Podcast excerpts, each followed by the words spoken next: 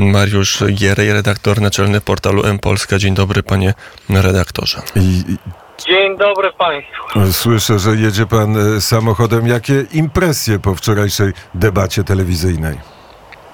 E, ogromny zawód e, kondycją Donalda Tuska, powiem uczciwie. Spodziewałem się, że tak doświadczony gracz e, wypadnie dużo lepiej. Chyba albo został źle przygotowany, albo po prostu miał gorszy dzień.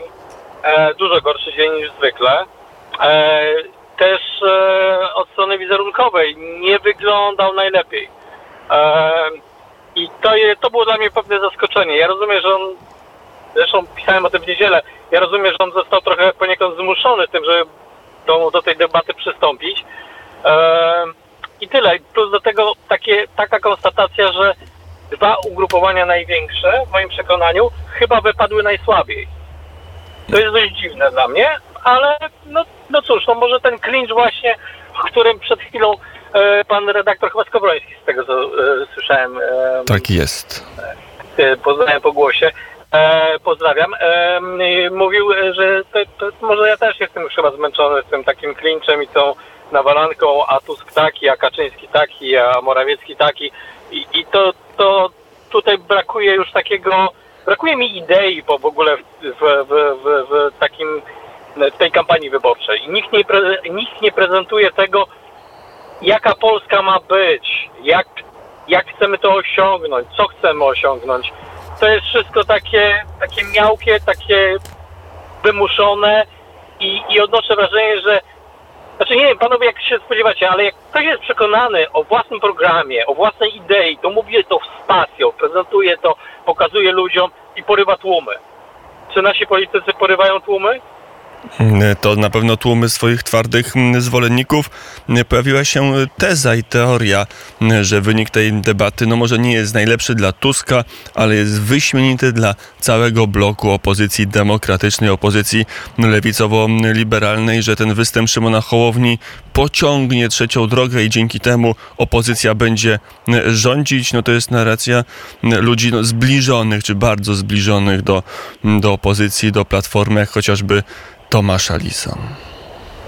No Szymon Hołownia wypadł, e, wypadł nawet nieźle by można było powiedzieć, prawda? Ale pytanie, czy tam jest e, cokolwiek poza wypadnięciem. I to jest pytanie do ludzi, czy faktycznie wystarczy to, że, że oni określają się jako trzecia droga. Tylko jaka to jest trzecia droga, skoro deklaruje od razu na dzień dobry, że będzie w koalicji z Platformą Obywatelską? Jaka to jest trzecia droga? Em, już bardziej jako trzecią drogę e, próbowała się konstytuować Konfederacja, mówiąc, że ani z jednym, ani z drugim, prawda? No właśnie, Krzysztof Bosak, a to jest ciekawe, dlaczego się Szymon Hołownia ani razu, bo miał takie wstawki, że mówił właśnie o tej wojnie i, i punktował, czy wskazywał na premiera Mateusza Morawieckiego. Gdyby wskazał na Donalda Tuska, może wypadłby jeszcze lepiej. Co tak bardzo powstrzymuje trzecią drogę PSL Szymona Hołownię, żeby, żeby także wskazać, że są inni niż Donald Tusk w tej debacie między innymi? E, w moim przekonaniu po prostu strach przed, e, przed e, ostracyzmem po stronie tej intelektualnej części opozycji. Tak bym to, tak bym to chyba widział. Ale co, s- lęk przed wyborczą i TVN-em to jest coś, co, co kształtuje linię polityczną trzeciej drogi? Znaczy, ja nie chciałbym tutaj wymieniać e, dwóch mediów, bo to nie jest tylko, bo to, bo to nie jest tylko i wyłącznie zaplecze medialne, prawda? Czy, czy to jest to szersza, szersze pojęcie, mm, pojęcie takiego zaplecza intelektualnego, e, świat, na, na Polskę. E, I wydaje mi się, że ten strach przed ostracyzmem właśnie jest takim głównym hamulcowym. Jednocześnie E, jednocześnie, no nie wiem, czy sobie boją się, że będą e, mieli trudniej w czasie negocjacji. No negocjacje polegają na tym, żeby podbijać bębenek i wyrwać dla siebie jak najwięcej. Naprawdę tej strategii kompletnie nie rozumiem, piszę o tym od dawna, ale to no, ich wola i skrzypce, prawda? No, To już, ja mogę więcej powiedzieć? mm, to już na koniec y, ta debata mm, odegra swoją rolę w kampanii wyborczej. Y, No, mówi się, że oglądało ją w szczycie 9 milionów y, telewidzów. Inne badania pokazują, że, że na ostatniej prostej Polacy zaczynają się w końcu tą kampanią y, szerzej interesować. Y, To był kulminacyjny, najważniejszy moment w tej kampanii, wczorajsza wieczorna debata. Pan redaktor poruszył bardzo ważną rzecz, to znaczy twarde elektoraty. Tych twardych elektoratów nie ruszy nic. One są z góry określone, więc tak naprawdę gra idzie o te kilka, kilkanaście procent niezdecydowanych lub tych, którzy zdecydują w ostatniej chwili, że w ogóle pójdą na wybory. Eee, pytanie, co by ich miało skłonić? To, że jedni są e, nazywani onucami, drudzy są nazywani onucami, jedni i drudzy przerzucają się tego typu hasłami, a pozostali są miałcy i nie mają e, tak naprawdę pomysłu. No, no ja nie wiem, nie widzę tego, moim zdaniem chyba jednak zdecydują po raz kolejny twarde elektoraty, jak bardzo będą zmobilizowane. Dlatego być może, słyszałem też rektora Skowrońskiego, że, że już miał dość tych, tego twardego e, ataku na, na, na Tuska.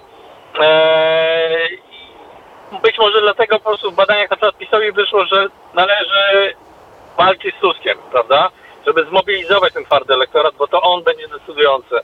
Stąd być może mamy na finiszu kampanii coś, co też mi nie pasuje, bo PiS bardzo fajnie rozgrywał to, że daje coś dla obywateli, prawda? Był bardziej, e, był bardziej e, taki e, oferujący, prawda? E, że my zrobimy to, my zrobimy tamto, przez większą część kampanii. Natomiast tutaj na finiszu mamy zupełne zaburzenie tego rytmu. To dla mnie jest dziwne, bo wydawało mi się, że jednak tamto przynosi większe rezultaty. Ale być może w badaniach im wyszło, że jednak ten elektorat niezdecydowany ma dość już tego, tego klinczu e, i nie chce iść na wybory. W związku z tym no, trzeba walczyć o, o mobilizację własnego twardego. Stąd mamy taką, taki finisz kampanii i jeżeli tak to wygląda, to będzie tak do końca, do końca do piątku. Ale w tle byłaby jeszcze jeden być może e, ważny, istotny spór między e, e, lewicą a trzecią drogą. Kto był lepiej, pana zdaniem, wypadł w, w tej debacie? Czy pani Szering-Wielgus, czy pan Hołownia? W moim przekonaniu to są dwie rozbieżne rzeczy w ogóle, ponieważ Hołownia zupełnie inna, do zupełnie innego elektoratu mówił, a Schelling-Wielgus do zupełnie innego, prawda? Lewica, lewica w dalszym ciągu zamknęła się w tym swoim e, świadku takim e, tym skrajnie lewicowym e, i odwoływanie się głównie do kobiet, prawda? Bardziej bym rozumiał ten spór, gdyby lewica poszła wbrew Konfederacji, niż wbrew Ho- Hołowni, prawda? Ale oni tak jakoś próbują i tu, i tu.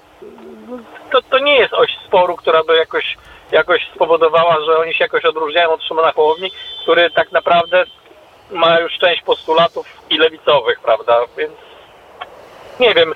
Dla mnie osobiście to były równoważne, równoważne wyniki tych, e, dla tych, dla tych e, dwóch komitetów, to były równoważne wyniki e, tej debaty. O czym mówił... Zaskoczeniem, zaskoczeniem in plus był pan Maj, który wypadł najbardziej, że tak powiem, normalnie. A z drugiej strony wiele osób mówi, że z racji siły swojego komitetu był i tak siłą rzeczy tylko tłem. E, Mariusz Gierej, e, portal M Polska 24 był naszym gościem. Dziękuję bardzo za rozmowę. Dziękuję bardzo.